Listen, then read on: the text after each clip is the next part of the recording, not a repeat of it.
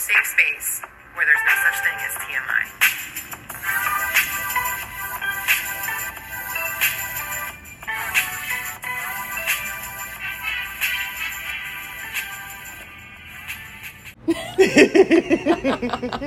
Welcome back to another episode of Oversharing. I said hello. hello. I said hello. Um, Sorry about that. A good chance that we have some new listeners. Yeah. We had a very interesting um, download count Yeah. last week. So A couple of days in a row. it was awesome. Thank you so Yes, much. So if you're so cool. new here, I am Tawny. I'm the daughter half. And I am Maria. I'm the mother whole. Like the whole. I was going to say the whole. I came out of, Yeah, that's but I didn't. I'm the whole thing here. I didn't come out the whole. no, Um, not that hole. You made your own. I don't I always. I make my own way, and I you leave made your s- own way out too. Leave a scar. That is for you sure. You did a nice big one. Thank you very much. So thank you to all our new listeners, our old listeners, everything in between. Uh, we're running a little late today, but it is what it is. Mm-hmm. We're here and we're ready to overshare. We're gonna try. Gina is not here Uh, this thing. See, So we did have a scheduling conflict with that too. She r- running late in in life. Um, you said we like we're French. we didn't have a scheduling conflict. If- Gina. Gina did, but if Gina's Instagram is any indication of what she's been up to, then she has much to tell us, Mm-hmm. and I'm excited to hear all about it. I have many questions for Gina. Don't we always? And I'm sure it'll be a lot of fun to catch up. So Yeah. hopefully we'll get that on track, and we'll be able to see what she's up to and check in on her health journey and see if she's still if she's dating, not or- dating. yes, yeah. dating or not dating. So let's start off since we are back in the summer. We're about two years out from your breast cancer diagnosis. Yes, Right? Yeah, Um, so you recently had all of your checkups. I had all of them. I had the mammograms, the ultrasound. I saw the oncologist. I saw the um, radiation oncologist. I saw the surgeon Gynecologist. and the gynecologist. Yes. Yeah, that's a lot. Yeah. But everything's going good. Um, I have to just see the oncologist in four weeks. I am having a D&C uh, next Friday. So, Right, you're follow-up. having- Mhm. A D&C next Friday, which is because so what you learned was you need to have the D&C because the um, uterine wall was thickening, right? The yeah, lining. the endometrium lining. yeah, was was thickening, and they said that that was might that's probably being caused by the tamoxifen. Yes. which is what you take to fight the, The breast, breast cancer. cancer. Yeah. So now you have to come off. I'm off the I'm off the tamoxifen. I've been off it for three days. and how long do you have to stay off of it? Um, four weeks. So you'll be off of the tamoxifen for four weeks in order to have the D&C. Correct. And that's also so the tamoxifen. So when you have this type of the type of breast cancer that you have, which is ERPR. So it's a it's estrogen and progesterone positive, and that means that the cancer cell we all have the cells we all have them in there in our bodies, and I did not know that. yeah, All it needs is something to attach to it to allow it to then start growing. just needs like the and right body. mine, mine was my own hormones. Yeah. I, I had no idea. I was flabbergasted when I had so many questions. And it was I hope I don't get this wrong, an invasive ductal carcinoma, Yeah. right? Mhm. And that's pretty common. It is. So when you went, you had surgery. They had they removed. They were able to remove your cancer, which is amazing. Uh-huh. And then you did um, was it 15 days of radiation? 16. 16 treatments of radiation. I did not need chemo. Thank goodness. I know, right? Oh, thinking I, of everyone I feel like I does. got so lucky with that. I know. You know? I, I mean, your whole, the everything that happened to you happened so quickly, Mm-hmm. you know, and I really do feel so grateful because I know there's so many people who go through it and they don't Mm-hmm. have the experience that we did. Right. So when you have this type of cancer, you're put on tamoxifen. How long? It's 10 years, It's right? five to 10 years, yeah. So I've been on it since January of 2021. But if you were in menopause, then you'd be able to go on a different I wouldn't have of- even been on this med. They would have put me on something else. But I'm not sure that there is any other med for premenopausal women besides tamoxifen. Or if there is, tamoxifen is the one that they use most. Right. So the hope is that after you have your D&C and you're off the tamoxifen for the four weeks, is that you'll be heading into menopause or The, the hope is that I go into menopause, yeah, Right. or that I'm in it already. right.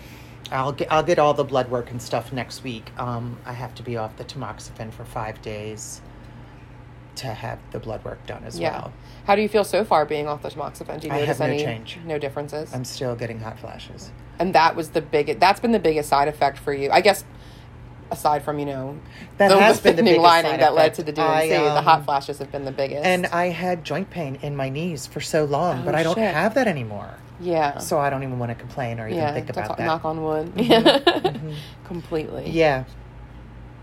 So yeah, that um the tamoxifen can help Fight, fight cancer. but it also has its own side effects. Doesn't everything. things that can happen and one of the things is uterine cancer, so I believe that's why the oncology it's just so I'm sorry, I didn't mean to stop, but the oncology appointments, my the gynecology appointments my oncologist did not know about. Oh, She saw all that in the chart. Her resident saw it and then went and had a conversation with her. And that's when she came in and got to everything. And then she started making all these changes. so is it not They didn't work together. Right. I was going to say, so is it not common practice for your gynecologist to be involved in your breast cancer You're- journey? I do not believe that gynecologists are involved. But in yours is very involved. I- but that was your personal That was my choice. first phone call. Was Yeah. to when when I got when after after the radiation doctor called me. So it was uh, the radiation the rate the person who read my results. Is the one who, Not the radiation. I'm so sorry. The um, ultrasound. right. They're the ones who called me Mm. to tell me. So I didn't even know them. And they didn't check and that it was your birthday. They didn't. But I would have preferred if they would have called my gynecologist. Okay. And then my gynecologist be on the line or call me. Because at least I well I know them. I don't I didn't You never met this this doctor before. Yeah. It was a doctor. A doctor, sorry. And she didn't speak very good English. Right. I was it was ten thirty in the morning on my birthday. I was already outside in the sun getting loaded. Mm-hmm. Bam. Cancer. Yeah. What's up, bitch? hmm Happy Yeah. birthday. Happy, birthday. And I said, I said, oh well, thank you so much for the great birthday present. She's like, I'm so sorry. How wild I was that, so though? mean to her. Well, she gave you really bad news.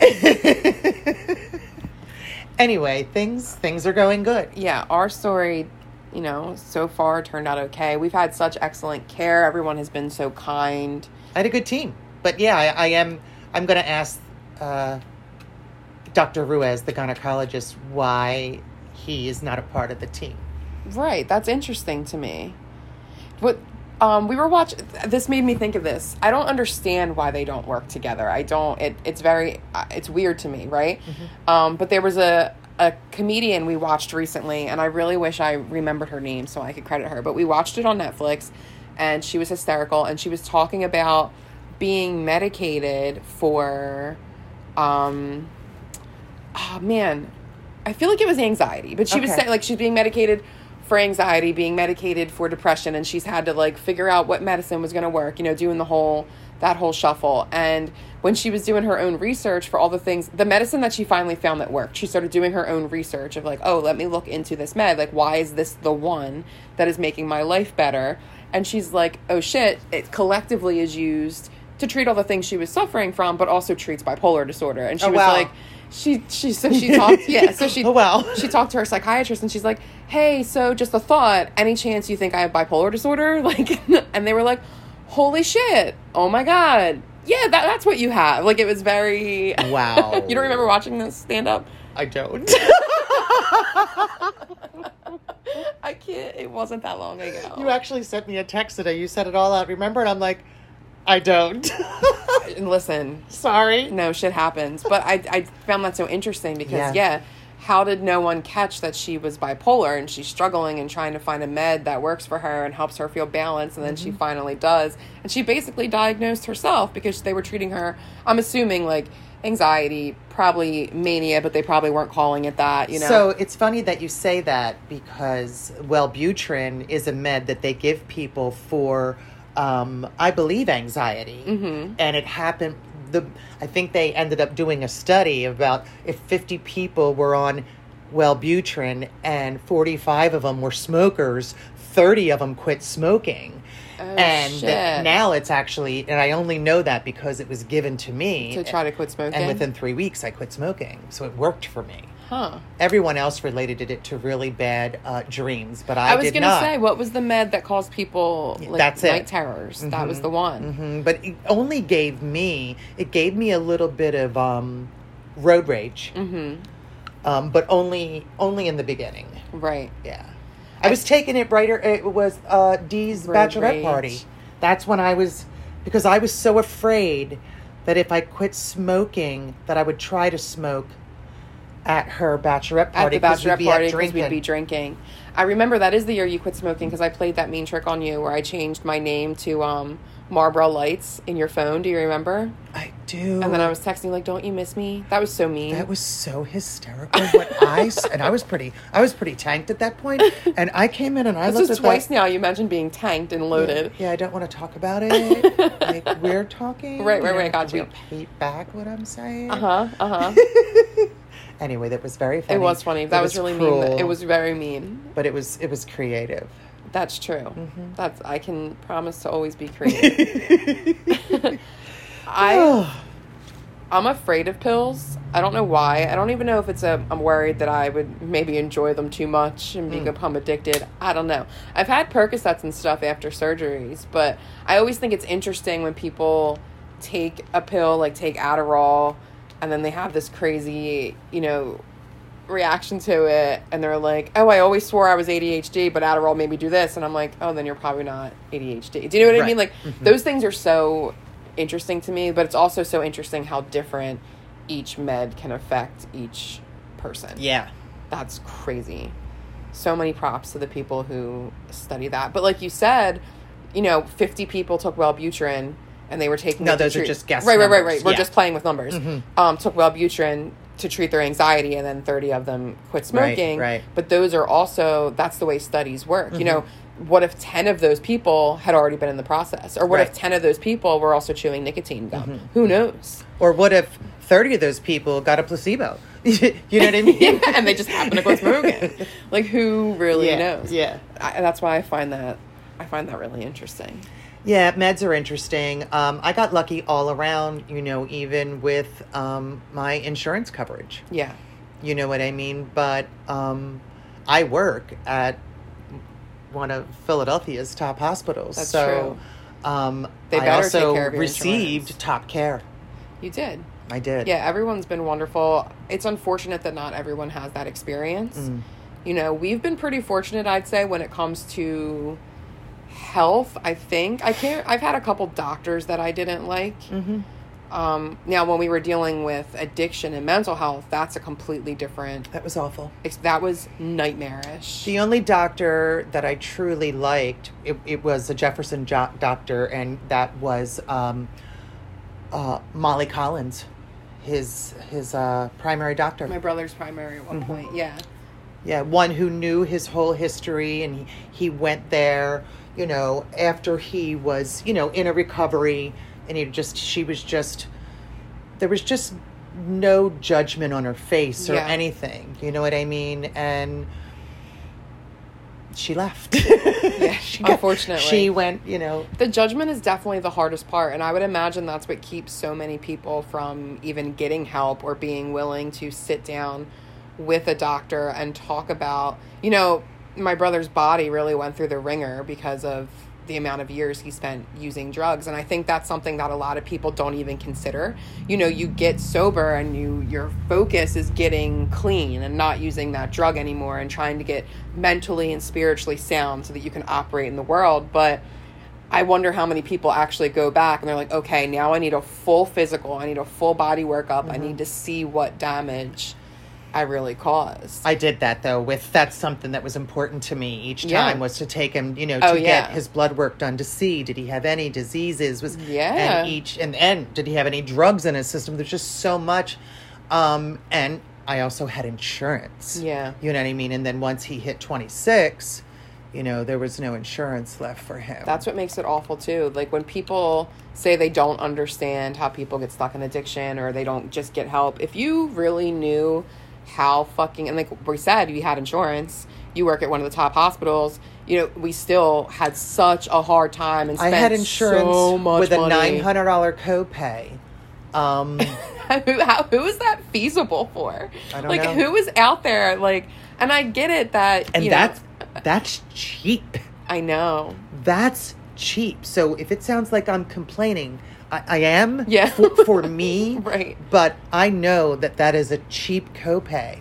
Um, and then it, it's just a shame though because there aren't even enough facilities. Yeah. But I'm not even sure though with the facilities. You know, you're getting them off of one drug and putting them on 10 more. They're coming out on so many pills and they're coming out on this, is it called some, sub, Subox. Well, Suboxone is usually used when someone is withdrawing, I believe, and then you're thinking of methadone. Maybe I am. Yeah, I am. they're different. I could be I wrong am. about the way I explain Suboxone. You'd think I- at this. I mean, I am. honestly, I it's just also know blurred that they this put point. them on um, some type of a med like Sometimes. that to hold them through, and that was not something that worked for your brother. No, I had um, you know, my crazy ex boyfriend when he was in rehab. I was trying to be there for him. You know, that was always part of our you know agreement or whatever. If he eventually tried to get help, then I would do everything I could to be there for him. Blah blah blah. He ended up getting. Is it Vivid, Vivid, Vivitrol? Vivitrol. Vivitrol. The Vivitrol the shot. shot? Yeah, which is supposed to be like an opioid blocker. So like if you take um, his drug of choice was heroin, but if you use opioids while you take this blocker, it'll make you very, very sick, basically. yeah. But all he did was just work around it and do cocaine instead. Do you know what I mean? Mm-hmm. So, Well, they're gonna find what they. but that's but that's what's so interesting to me is that he went through 33 days of intensive therapy, art therapy, music therapy, and he still came out and was like, "Nah, where can I get a line let's of coke?" think about this. It's so I wonder what it this, is. though, okay? How do we help him? He people? went through thirty three days. Yeah. Okay? So let's think. versus 10 years of drug addiction. No, I know. go. 10 years of abuse, and 10 years of trauma. On yeah. the outside, it is what environment are you going back into? That's true. And his was shitty. Which is I how mean, did he really have a chance? I mean, my brother would say that all the time, right? He was like, he would say, like, look how hard it was for me. Look how much I still struggle. And I had one of the most, you know, supportive families you could. You know, he's like, you guys really, you, and we didn't do things to push him back in. We didn't we were, we didn't put him in an environment, you know what I mean, Right, drugs right, right. And, and, and, and gambling and things like that. different things like that. Mhm. Yeah, where my ex boyfriend truly, like, when he went home, it was just going back. They all did the same shit. You know, like he didn't stand a chance With two siblings or a sibling and someone else using, uh, he d- he didn't Oh, stand yeah. a chance. You're right. That's just awful. I mean, when you really step outside of it and look, and I used to say that to have three children and all three of your children be heavy drug users, especially heroin, uh, that, I mean, you suffered, you know, we suffered so much just with the idea of just my brother, but then all of your children. if it was all of my children, I'd kill myself. Can you imagine? Like, no, truly. I cannot. I can I don't- absolutely. I could not imagine if you were on heroin. I could not imagine. It has to be so different too. Absolutely as not. fucked up as it's going to sound. If it was going to your be one of you. I wanted it to. It would have had to have been him, not it had you. to be your son to be. Yeah. yeah. I, He's I- a survivor. I'm not saying that you're not. No, different- But you could be types. used and abused, and not So saying can that men. I'm not. Hold So on. can men. Hold on. I'm not saying that he couldn't, yeah, but he's also a survivor. yeah. I'm not sure he really sleeps with both eyes closed. But that's ever. a shame. Yes. You know what I mean? Like that's what I worry about too when you think about somebody who has been um, through addiction most of the time. They've also been through so many other traumatic events, you know, like stealing, staying in places they're not supposed to, being in a lot of illegal situations, like you said, sleeping with one eye open, always being in survival mode. And you know how difficult it is for us Mm-hmm. who we haven't struggled with addiction, trying to get out of survival mode, trying to learn how to live just because we were in traumatic situations. Mm-hmm. Right. And then now they have the added effect of their brain not knowing what the fuck to do because they've been tweaking it all this time. I Mm-hmm. Just, it's so unfortunate. I don't know how to help people. I don't know how it gets easier. It just seems to be spreading and It's getting worse. It's getting worse. And Well, of course, mental our- health is part of it. and our country's not really. We're not doing so great. We're not doing great. They are. They're closing down homeless camps. They, you know what I mean? Like I don't even know what the homeless people are going to be doing. Um, so, and that could be a large population of of people who are using, using yeah. drugs. You know what I Well, I mean? mean, in as Philadelphia, well. that definitely goes hand in hand for- and they're in wiping experience. them out, and, and they're giving them a voucher. I'm sorry, you, you know what I mean? I just don't even want to get on that end right now, but We can well, we can jump into something positive actually because that happened today because I'm not even sure you know about this. We haven't really spoken. no. What I got what, some good news. You did? Andrew Tate has been banned from Instagram and Twitter. How, oh, then how is he? I'll have to check and see if he's still on TikTok. I'm not. I'm pretty sure he's been. I hundred percent know for a fact he was banned from Instagram. I believe the secondary platform was Twitter. Um, Instagram's response to the free speech argument was Andrew Tate, you know, does have free speech and he's more than welcome to say whatever he likes. Instagram is a private company. You will not use the largest microphone in the world to spew your hate. Basically, Good. was their message. And anyone who's not familiar with Andrew Tate, because honestly, I wasn't. Um, the reason I came across him, I believe he had a fight with a, a woman who's very popular on TikTok. That spilled over onto Twitter. Weirdly enough, though, I have a close personal friend who was attacked by a large following of Andrew Tate's. Uh, awful messages flooded her inbox telling her to kill herself. You know, just a bunch of misogynistic bullshit because she had spoken up um, pro Amber Heard. She'd also made a comment on Twitter anti Chris Brown, all about domestic But violence. wait a minute, though. Andrew Tate basically has mostly young Men. men, and boys as a following, Well, of course. and he I mean, spews hate disgusting. against women. Yeah, Okay, he's he's okay. basically has said things like women need to take responsibility. For those who did not know about Andrew Tate, they needed to know. Well, that. yeah, that- yeah, I'm- I'm sorry. No. I'm all jumping in. I- Sorry I'll about there, that. girl. I'll get there. Sorry, it took a long time. Follow the yellow brick road. right, I'm not at work. I don't have to take control. I'm in off mode. My bad. But he's gross. He's a gross person. Yeah. Yeah. He has said that women need to take responsibility for being sexually assaulted. He encourages boys to be violent, to, you know, interrupt, talk over, manipulate, hurt women. He has a couple charges against him for sexual assault and sex and he targets young, impressionable. I don't know whether they're well, let's be fair. underage. They're all impressionable. Wow. We're we are all impressionable. well, I was a lot more impressionable at 19 than I am now, especially from Absolutely. Yeah, you no. I mean? Oh, no, oh, of course. But we've talked Yeah. before how when you feel alone or you feel like you don't have anything to believe in, hate is so easy. Yeah. You know, hate is so easy because the weird thing about people who spew hate, they will really pull people in. You know what I mean? Yeah. Like as long as you agree with that skewed view that they have, they're cool. You can be their friend and they will defend you and but Andrew Tate's pretty nasty. So now he's been banned. You might there was um a teacher, I believe it was a Reddit, a screenshot from Reddit, but it was floating around on different types of social media where she said if you really think that he's not making an impact, you know, I'm a teacher he is. at middle school and he is. Like the amount of times that young men are telling me to shut the fuck up because I'm a woman and I have no right, you know, but then when I explain like, okay, but I'm a teacher, you know, like I they're tell they tell me I belong at home, like, okay, but I'm your teacher. I'm like, oh yeah, but teaching is a woman's job. Do you know what I mean? Like it's so what the? Yeah, it doesn't even What make grade is she teaching? I think I believe she said it was middle school. Could you? So you're thinking sixth to eighth grade, what, fourteen to fifteen year olds? Maybe a little younger. Sounds like twelve Andrew to fourteen Tate year olds. needs a g- and Tate needs a good ass beat That's the thing that's funny. from the is, like, moms of the world. these men who think they're like ultra masculine and he's not even I guess it's on to me. I don't find him the least bit attractive. Well, you couldn't. You How couldn't can you with, find with the, that anyone kind of bullshit yeah. coming out of his mouth. Anyone who talks like find that, that, attractive? yeah.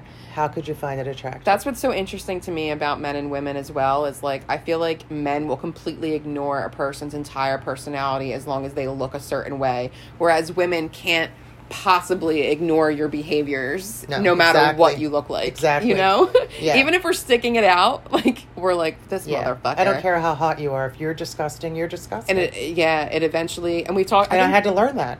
well, I think we've I think we've said before, like we've both been in relationships where we felt like we were with the hottest person in the entire world. Mm-hmm. The passion was top tier, but then over time, with behaviors and different things that go on, you you get the ick. Yeah. you get that weird feeling in your stomach, and you're that like, "Don't feeling. fucking touch me! That's it right there. Don't fucking look at me! Don't Mm-hmm. breathe near me." I did see a video though where Andrew Tate was out at a club, like drinking or whatever. And nobody was talking to him. He was just standing there alone. I wonder how that felt for him. I know. Because I bet in his mind he thinks he's swimming in women all the time. Hmm. But Wow. mm, So does he? Does he have? Do you have any idea of how old he is?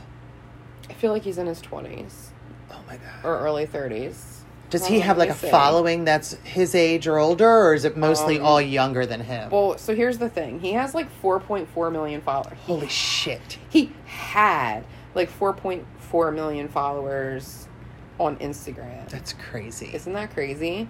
And I was talking to someone, and they're like, "Oh, well, I'm sure a million of them are just like scrolling through, going, that guy's crazy,' and a million are bots. So like, it's not that big of a deal. He's not making as the impact you think. The media just wants you to think that." And I'm like, it's a weird stance. Like, it's Yeah, a it weird. is. I understand people. I understand that the media like shoves certain things down our throats. I understand that there are certain things that they want us talking about more than others. I do. I get it. But I think it's a weird stance to pretend that the media spins everything so much that none of what is going on is actually affecting I agree. people's behaviors. Right. I think that it's very clear, you know, with our previous president that people got more comfortable saying awful shit out loud. And on one did. side, right, it's like, cool, great, I'm glad. Like, show me who you are. Mm-hmm. But then on the other side, it makes so many people who might have been riding the fence or kind of had some of that hate sizzling Yeah. in their bottom, like, rise up. Mhm. And now they feel comfortable too. And that's. We problem. did not need more douchebags. We do not need more douchebags. That is a fucking true statement. Mhm. Oh, I didn't mean. I'm. I'm, so, I'm like, why is it not telling me his age? Because that's not what I typed. Sometimes I type shit into Google and I don't know how Google figures it the fuck out. Like Oh, I don't even girl. spell anything right. I Oh, don't he's know how thirty you figure out things that I say to you. me the fuck either. He's thirty five. Thirty-five. That's older you know he's too old to be Right. so ridiculous. I But can't believe he hasn't gotten his ass beat yet. He. Maybe he has. I don't know. But that that's the thing though. Is that how many men buy into this bullshit? Like that Andrew Tate's walking around here not getting his ass beat. I just feel so sorry for all the people who've been affected by this. Mm. I mean, is he just is he just cruel to women or Yeah. What's his stance on on Oh, he doesn't like gays either. No, of course What not. about trans? Oh, please get real. That's what I mean. no, So a hyper like masculine, manly man could not be okay with gay men. Get real. Jesus, how That's disgusting. such a weird stance too. You know what else I find really interesting? So, um, I remember you might remember this too because I feel like you've said this. I've probably said this, but back in the '90s, 2000s, when bisexual was starting to become a thing, right? mhm. There was a response to like, oh, if someone is bisexual, uh, well, now I don't even have to worry. I have to also worry about other men.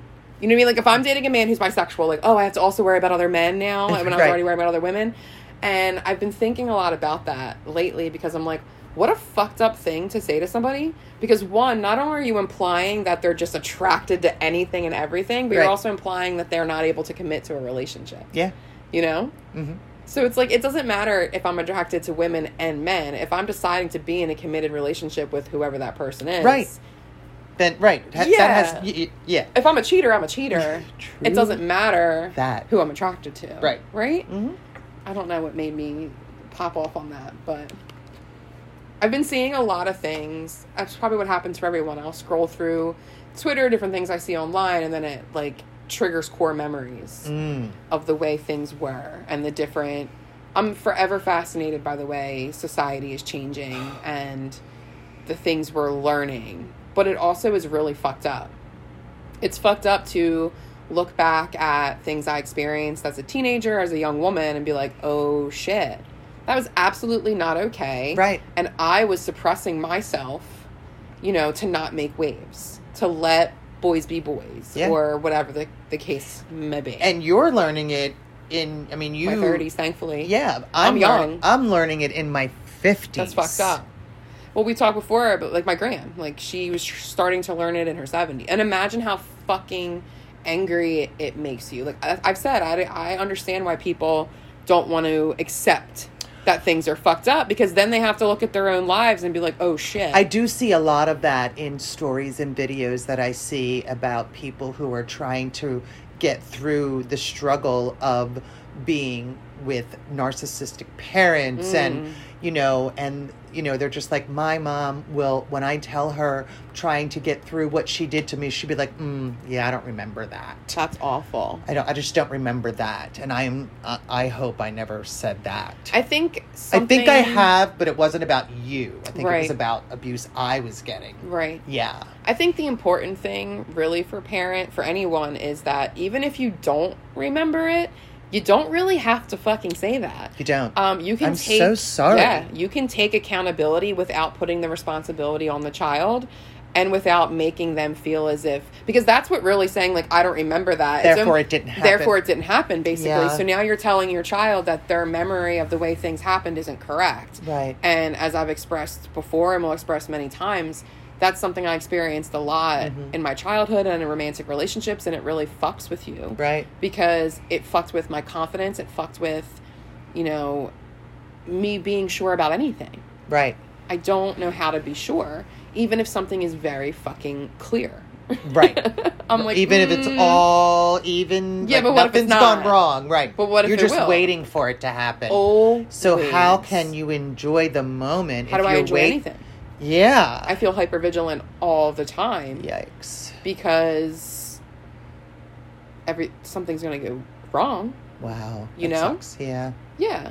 And I, I mean, I don't experience it in overwhelming amounts to where I feel like it truly affects my life, you know, Right. because when I am living, I'm not sitting there going, oh my God, this is going to go wrong. Right. Right. But I think when you have those moments that you sit back, it's always easy to kind of spiral. Yeah. But I guess if you can spiral yourself into a, a bad, you could, you know, Well, yeah. climb yourself into a good, you know? Surely try. yeah i hope that's what i do when i have kids like i hope i teach them to be like like i'm trying to think of the right way to word it not positive warriors do you know what i mean but like i want them to think of all the good things that could happen to focus on all the positive outcomes that could come from the risk they're about to take or Right. the experience they're about to have Right. instead of them like i saw one of my friends um, her daughter was really nervous about going to swim class so sh- they acted it out. Like she used her Barbies, and she was like, "Okay, so act out for me, like what's gonna happen when you get there, and how it's gonna go, and how we're gonna feel, and How'd Barbie do? to try to help her work out her anxiety before going." So the pictures I saw of swim class, it doesn't look great. no, no. I wanted to know how Barbie. how Barbie did. went, I didn't ask. I'll Okay. check in. Okay. Um, yeah, I'll definitely have to check in with her and see how the play Yeah. went versus reality. because I saw the picture. Didn't go good, and Didn't I look good. don't think that's what they planned for. But Mm, that's a shame. So I'm definitely gonna ask. But I thought the the concept was so cute. it is. You know, like let's work out your anxiety. Let's let's play it out. Let's be, because if maybe do, she can see what she's afraid of. afraid of, and then you can sometimes you can see how small it is, right? And I'm not Mm-hmm. Yeah. gonna say that swimming is small because No. that's scary as fuck. Right. But many times we get ourselves so worked up about things that aren't that scary. I do that just about asking my boss for something, and I know he's always going to say yes, but I still get worked up Yeah. every single time. Like I'll type out a letter and then I'll delete it. You know what I mean? And then I'll write it in a text and then I'll delete it. you know what I mean? Then I'll walk to his office and turn back around before I get to the door. I've had to actively work on. He's never told me no. He's no. never said no. no. when you say like writing out a text and deleting it, I've actively this is my new journey. I'm actively working on saying more with less. Like I'm trying to treat everything like it's a tweet, and I only have so many characters because mm-hmm. I've been so passive aggressive for so long. And if you find that you're wordy, you're probably passive aggressive, you know, because you're like having trouble making your point, or you want to make sure that your point is so crystal clear that you're using so many. I Unneeded words. am in training to not be passive aggressive. That's not- getting better. No, training. What you fucking mean is you ask me, was I being passive aggressive? and then I have to teach you how to reword your statements. So that's what I call training. okay, I don't know what she calls it. I'm in training. I'm not going to tell you what the fuck I call it because it'll change the vibe. oh. Well, it's a Friday night, so hmm I was going to say I could stay up late, but you know I won't. So you know what sucks? It's like there's the Andrew Tates of the world, you know, and he fucking sucks. But it's almost expected because he's a man, Okay. right? but then this bitch Pearl. Oh, Can you tell them about Pearl? well, I saw Pearl. You did. Okay, I saw Pearl on TikTok and I watched a couple of her videos and she is that girl that I that hangs around fucking men Pick and me, just pick me. just yeah, and just fucking yeah, everything. Yes, that's oh, yeah. Oh yeah. my god, you are the yeah. smartest. Yeah, and it it sickened me. Yeah. But you, we had already, you had showed me one, and then I had never seen that. I'm like, why is it on Twitter and not on TikTok? Oh, And it's bam, everywhere. But jumped right. So I didn't face. Mm-hmm. know who she was. Typically, I don't know what the fuck's going on ever. Okay, I climb in and out very quickly. Social media. I want Mm-hmm. the funny shit. I want the deep shit. You know, I don't usually know. Like if it's celebrities that I'm into, or more my so celebrities, mine's reality TV. If it's Right. reality TV, I know what the fuck's going on. TikTok and shit, I don't. I never know. But anyway, so this this woman Pearl Pearl. she has a podcast it looks like or she's a part of a podcast and her co-hosts are men but the clip that i saw was her saying basically that if you are obese if you're an obese woman then you do not deserve to You be with a worthy. man who makes six, six figures i mean she also basically said she doesn't believe you deserve to be with a man period you don't deserve love If you are, if you're are- fat yeah, basically, yeah. I've never been small. Um, I have struggled with wondering if I deserved love because of bitches like Pearl. Right. You know? But I know very differently. I feel very thankful to women like Lizzo. Yeah. Who are just so comfortable in their own skin and they're like, fuck you if you don't like it, you know? And you know, she used Lizzo. She's like, like Lizzo. Oh, she did, because she said. like, bitch, because because she said Lizzo doesn't date men with her same body type, basically implying that if fat women want to date fat men, that's okay. Yeah. But now it's basically like it's very save the last dance, right? Coming up in here, taking our men. Like, Mm-hmm. why are you dating men that are fit? And then I think they're offended. Why are men that are fit interested in women who are fat? Oh yeah, You know, that's offensive There have there's a there's a couple on on TikTok. The the woman is is a bigger woman, and he is like a bodybuilder. Mm-hmm. Yeah. And she was getting shamed. I think it's interesting that people assume. And she's like, "That's my fucking husband. You you can't shame me for the man that married me. I mean- he loves me. people are gonna. You know, like what the fuck? I think it's interesting that people think that someone's personal preference for what they want their own body to look like is at all related to the type of body that they're attracted to. right. Do you know what I mean? I do. Like just if if someone is a runner and they prefer their body to be lean and strong the way a runner's body, that doesn't mean they want to date another runner. Right. They might want to date someone who lifts weights. They might Right. want to date someone who's chubby. Like who knows? Right. You know, I've dated a- man who was like really big and that's what he said. He's like people assume that cuz I'm like bigger and I work out a lot that I want to be with a girl who's very small Right. petite. He's like I'd fucking hurt her. Like I don't you know, but it, it's it's Yeah. people's preferences are interesting, but I think there are women who get very fucking upset if a fat woman is in a relationship with a man who's traditionally attractive. But I but I think it's also interesting the word that she used. She used the word obese. Mhm. Okay. And then she threw in Lizzo. Mhm. Do- You know, but who like to look at her though, and I'm not trying to shame anybody eith- including her. No, but if somebody pulled out the- nothing to look if at. somebody pulled out the fucking BMI chart, I bet she's obese. Like they if we're going, listed as obese. That's my point. If we're going by the fucking BMI, then she's obese. So who is she talking about? And also the way people talk about Lizzo, the implicate. This is the thing that people see someone who is overweight and, and, they, think au- they're not healthy. They automatically assume you're unhealthy. They automatically assume that you're lazy, and that's not always the fucking case. Okay. Uh, Lizzo, is Lizzo the perfect works her works ass her. She's ass a off. dancer. She works out daily. She she's dances a and dancer. sings she while she's sings dancing. and fucking dances at the same time. okay, Okay. I know people. fat, obese, whatever, you Whatever want to fuck fucking label it. She She's she a brings it. performer, and she, is. fucking brings it every and time. she supports women. That's the kind of woman I want to look at or talk to. and not date like Pearl. like and, and date and this is the thing is that we've put so much emphasis for so long On people's looks. on physical appearance Mm-hmm. that people have allowed themselves to be in relationships with people who treat them badly just because they fucking look good Yeah, i did it yeah, you know yeah. and and there's also so much pressure isn't it weird that we put pressure on ourselves to like if you're dating someone Mm-hmm. right do you want not that you want me to find him attractive obviously not in a Right. creepy way but don't you want me to be like oh yeah he's cute Yes. And would you be offended if i was like mm, mm, mm, mm, mm The at this age, no, I wouldn't be offended now. right Back in the day, absolutely. yeah you and you might have broke, were- broke it off Yeah, and you because you were younger, and I, that that Tawny doesn't think yeah. he's cute so he's probably not yeah, he's probably but just you awful. probably thought he was cute. Do you know what I mean? Like we put so much pressure and emphasis on what other people are going Exactly. to think that we allow it to alter our opinions. It's- Yeah. and especially when it comes to looks and Yeah. Mm-hmm. physical appearances. I mm-hmm. mean, I can tell you, I my senior year, I gained what was almost fifty pounds. Right, so that's Okay. when I cruised into being overweight. And I can tell you, my relationships with men, there are so many men who have no problem, you know, having sex with you, hooking up with you, genuinely really liking you. But Yeah. when it comes to that girlfriend, comes to that, you know, and that will fuck up your psyche big Yeah, time. You know, I that's consider myself, I have my insecurities, of course, but I consider myself an overall secure person. But Right. I battled for a long time with that of feeling like the hidden one. Do you know what I mean? But I've had men genuinely fucking in love with me, treating I- me well. I know. But then it comes to that one little clip, and you would have thought that they were awful to me because it's it's. And I know I'm not alone in it for no, sure. No, you're absolutely not.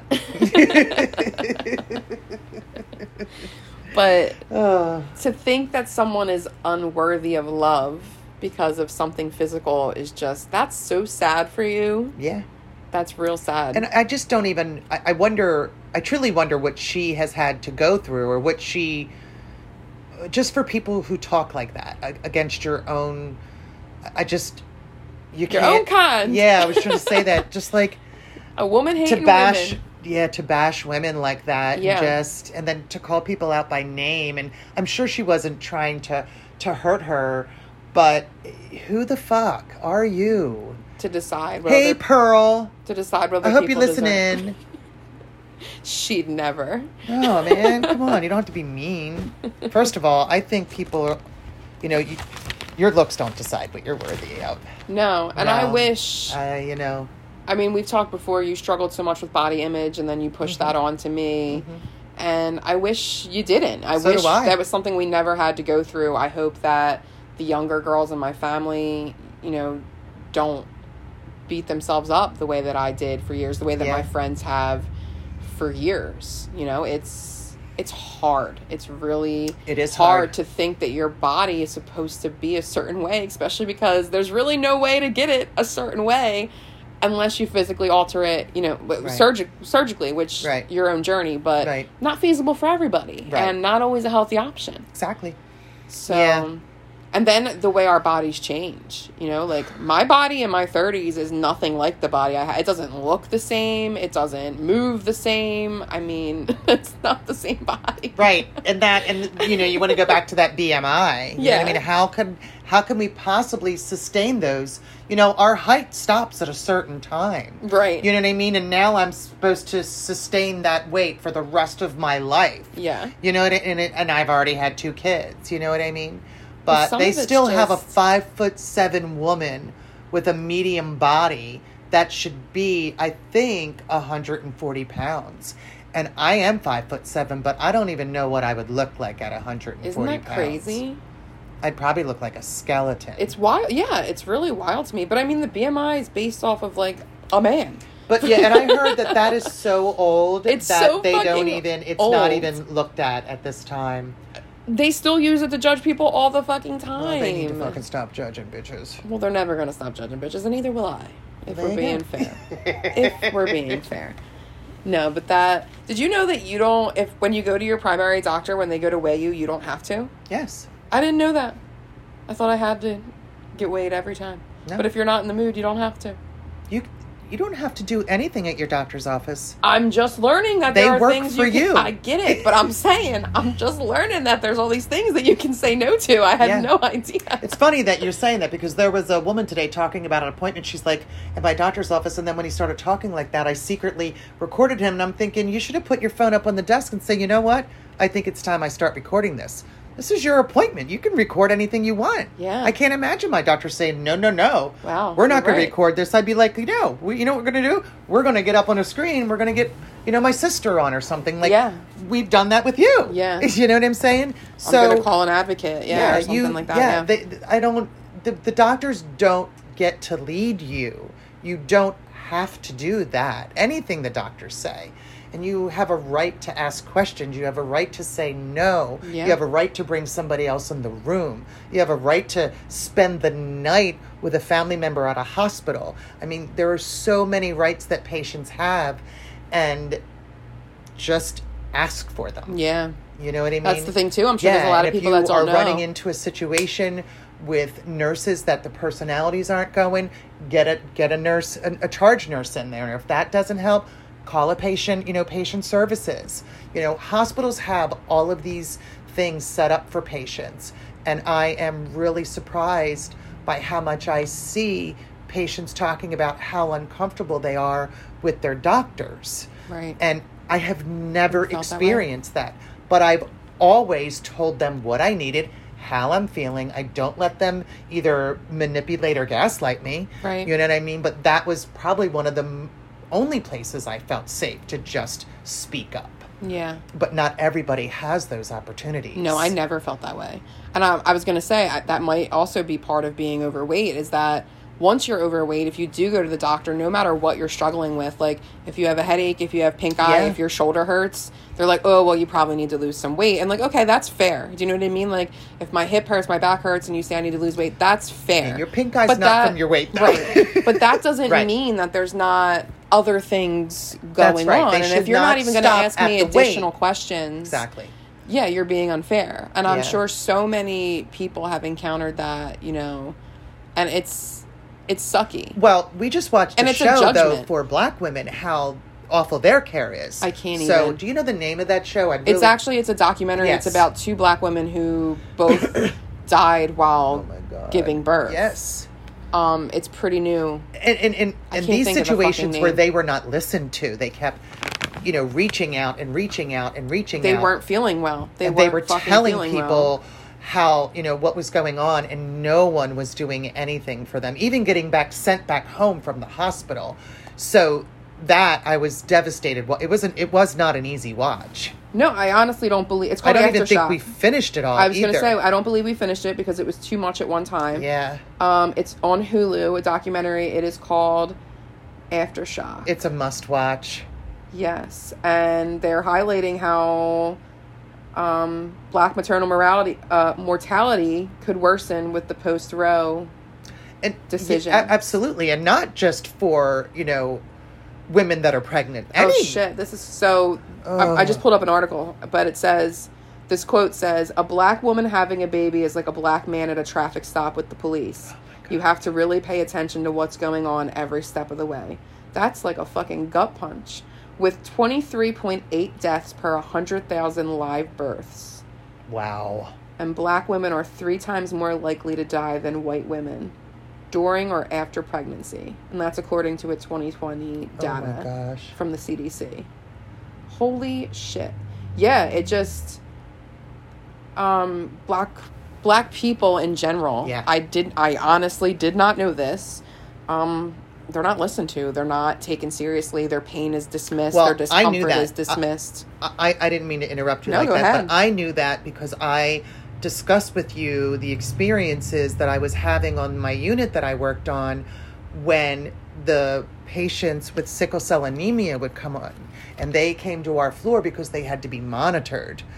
And Because the pain was so severe. their pain they had to be yes and that and it affects their heart Yes. you know what i mean and then you know they're they're they're they're, they're in a, tra- a tragic i forget what it's called what is that called when um it's acute anyway their pain is so severe but they get their meds and then they're able to relax Okay. and their meds are on time and you're supposed to wake them up and ask them if they want their meds especially someone with sickle cell anemia or else the pain will wake them. Yes, and once they're back into that pain thing, then all that med does is just work so hard to get To them get them back But off. I learned with nurses that I worked with that you know if there's you give them the med and then you give them some Benadryl to help them Okay. to get through that next med.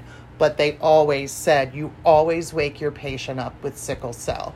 You always ask them if they want their meds, and then I'm seeing things going around where people are laughing. Oh, that sound when you know your patient's sleeping, it's their med time. Don't ever stop your, your pain meds. That is cruel. Yeah. And these, any, any, I have to tell you, all of these nurses are reported. As they should be. Did Yeah. you see that one? I don't even know if we talked about that. Did you see that I one cannot believe how cruel people are. TikTok video, I guess, of the nurse like who found time to cry, I guess, after her patient died or whatever, and TikToked it, and people were like, "What the fuck, Mm-hmm. you asshole."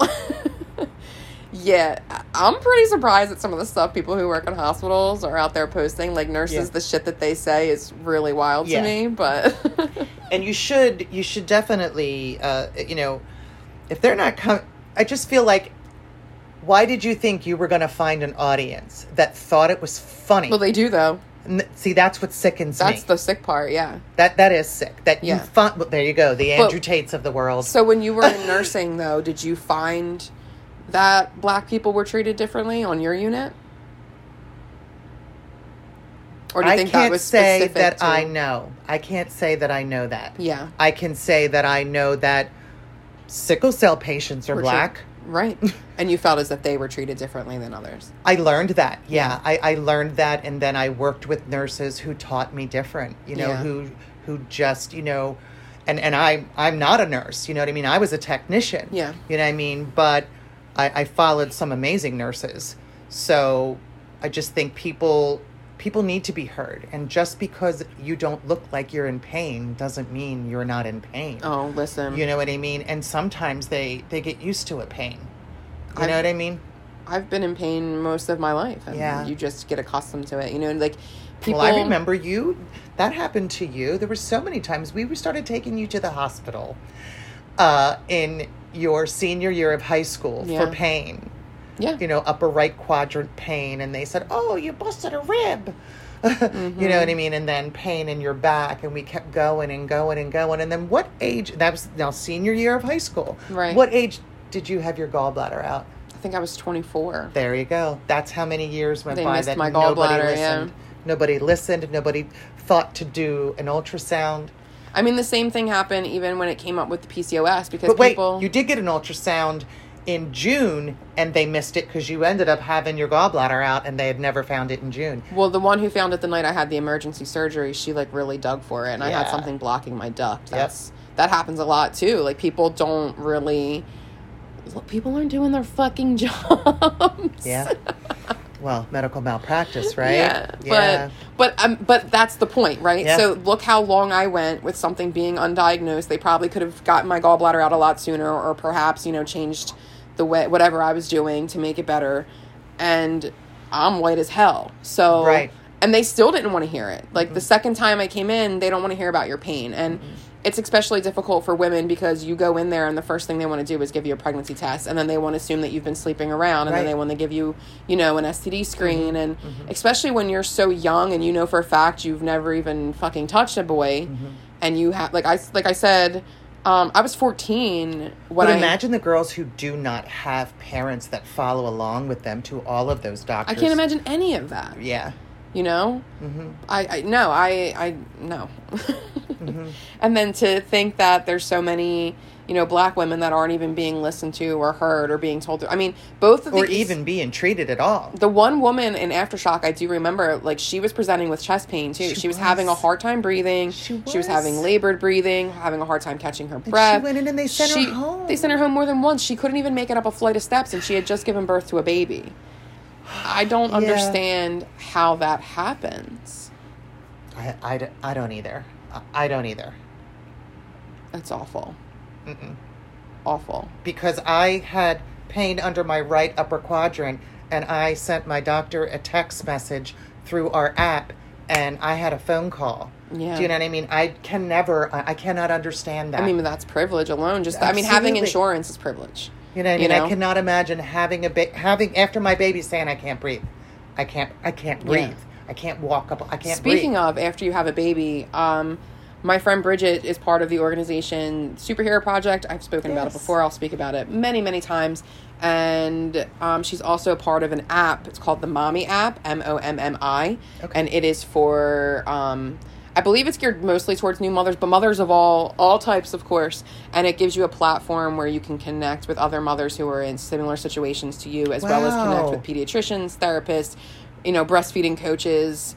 All that is right there on the app. It's just a support system for moms. oh, that's a great community. Isn't that cool? Yeah, yeah. Um, especially because I I can't imagine. You know, I hope to be a mother one day. At this point in my life, it's still in my plans.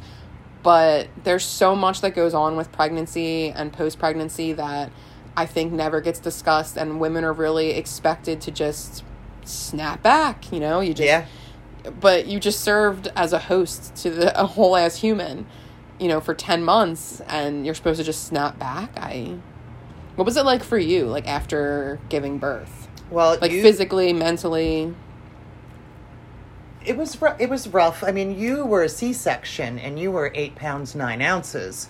So five pounds is your limit, or a gallon of milk. You know what I mean? That is your limit for lifting.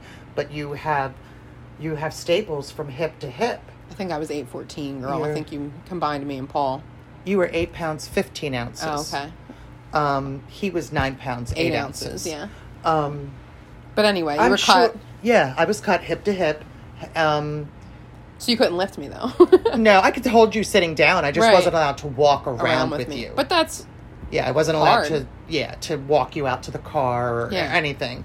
Um, but back then, I mean, I stayed five days in the hospital with both of my children. wow. How I stayed five days. I feel like these days they try to get you out like within 24 I hours if you had a. C-section and you less see than my three days. experience. I had five days in the hospital after giving. Once I had it, you I had a C-section with you, and I went vaginally with him. Yeah. But I couldn't poop. They wouldn't send me home. But I still had five days. Yeah. What was it like for you, like emotionally and mentally? Like, you were you? I was scared as shit. Yeah. And we just talked about this recently. You were colic. Mm. And it was, you cried more than you did anything, but your little face was bright red and your belly was hard as a rock. That was probably so exhausting, though. for was exhausting. Yeah. It I'm was just exhausting. screaming all the time. Exhausting, yeah. Yeah. And then a lot of times, like, I would try to let you cry it out and cry because there's, I mean, we'd walk can you. you and do? get- Yeah. And then I'd be like, fuck it, I'm just going to take her to the hospital. And I'd get you all in and you'd be a snowsuit, the whole bit, blah, blah, blah. Right to the car, and you're like, you probably must have exhausted yourself, or you, or you farted, yeah. Yeah. And then you would stop, and it was, it was awful, but it must have been worse for you.